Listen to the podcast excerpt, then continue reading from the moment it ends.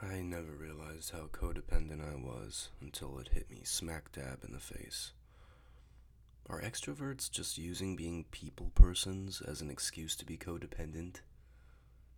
Sometimes I think so. Sometimes I think it's just another way to defend negative behaviors. At least it is for me. You see, I'm actually not a people person. I just seem that way. In reality, I say out loud how I hate everyone about three times a week. Seriously, I'll just be driving and having a bad day, and I will speak to the traffic around me like they all hear me. I'll tell everyone at the red light, you know I hate you all, right? I hate every single one of you. I'll say to the cars turning left on a green arrow. It's strange because I mean it in the moment. I mean it so badly.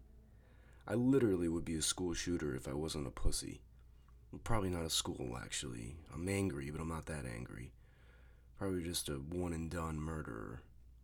Or maybe one of those guys that picks a fight at a bar only because I know I have a secret knife in my pocket and I just want an excuse to use it. Or one of those guys that love to fight but are really bad at it just to have an excuse to feel bad about myself.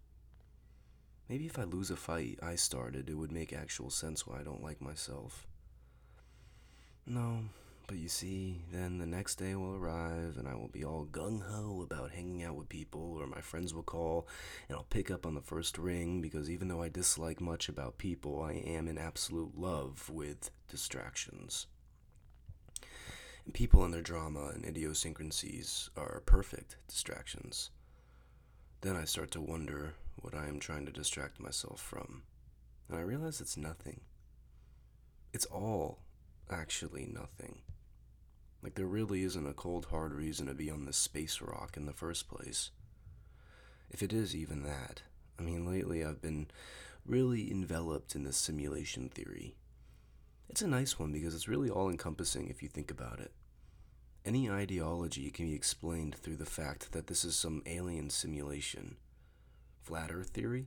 Well, anything is flat when looking from far enough away. Religion?